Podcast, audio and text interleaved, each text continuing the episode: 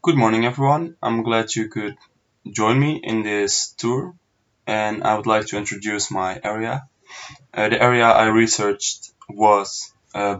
Benedenwaard is an area next to the Wageningse Berg, located next to the Rhine.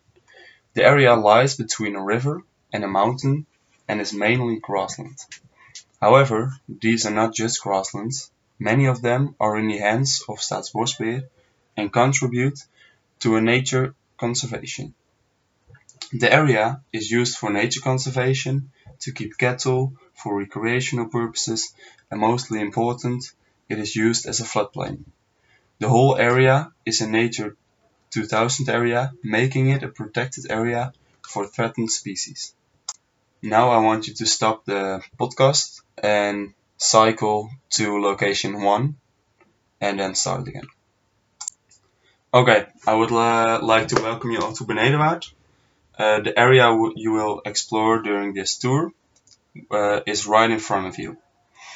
Uh, take a look at the sign of Rijkswaterstaat that put it that put a sign there, and maybe read something about it already and try to explore the area.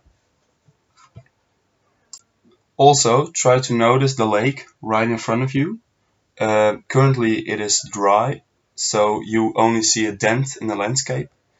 And my question to you is, which is also in the peak tour, what kind of water is found in the lake ahead, which is currently not filled? Try thinking about that and answer it in the peak.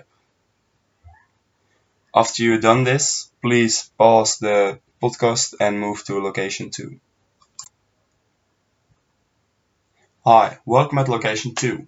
Here a farm is located. This farmer has cattle that graze in the area.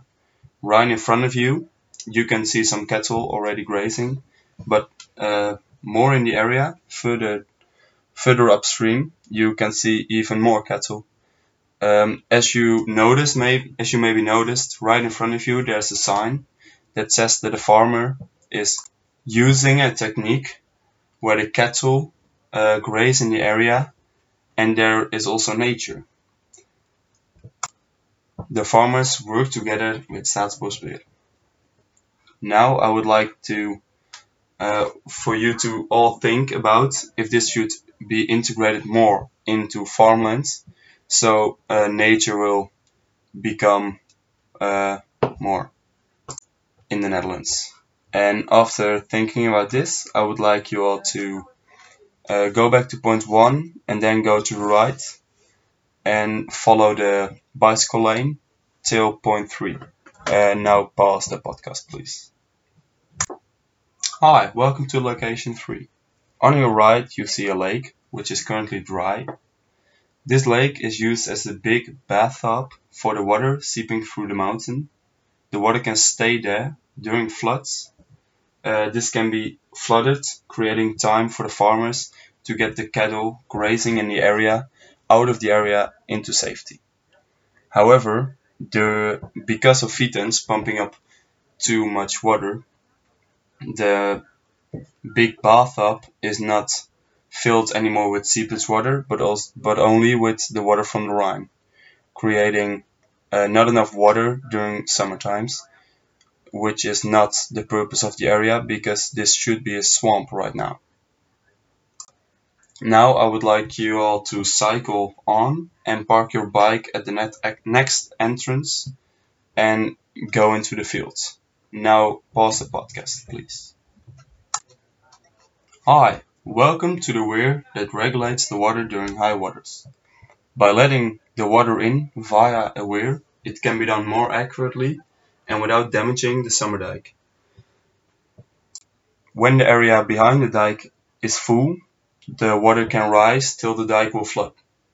When the water is lowering again, the weir can be used to let the water in the area behind the summer dike um, let it flow back to the river without damaging the dike itself. Now I would like you all to move on to the next one and pause this podcast. But first, answer the question, please. Welcome to the next location. Here you can find a crib of the river. Cribs prevent the coast from eroding and meandering more intensely. This would be convenient due to the high boat traffic in the river. It's also nice to see the Rhine flowing through there because the Rhine plays a big part in the area. And as you may see, uh, I don't know if they are currently there, uh, a lot of high speed motorboats will cross the Rhine at that point, creating a lot of this disruption for nature and also the people living in the area. I think this should be uh, limited because it's not good for anyone. Now please go to the next spots. But first, answer the question please.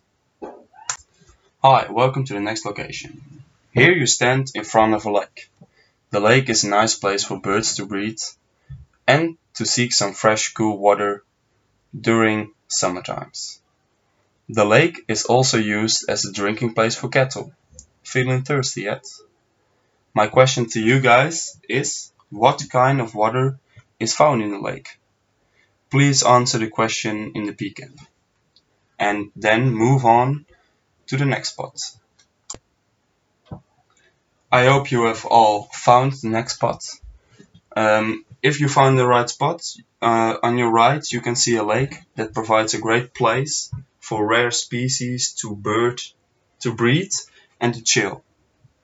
Species like the roerdomp, the kamsalamander or even the blauwborst.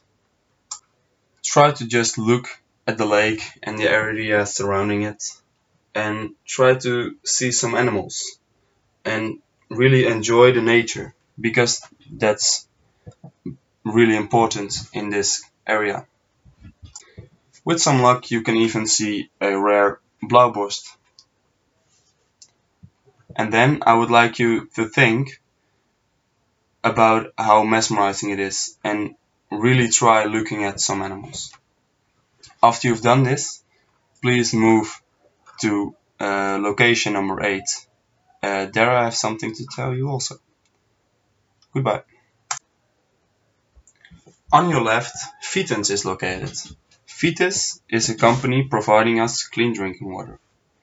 The area located here, due to the mountain, which uh, consists mainly of sand, uh, causes the Vitens company to pump up water there, because the mountain acts like a big filter, cleaning the water meanwhile.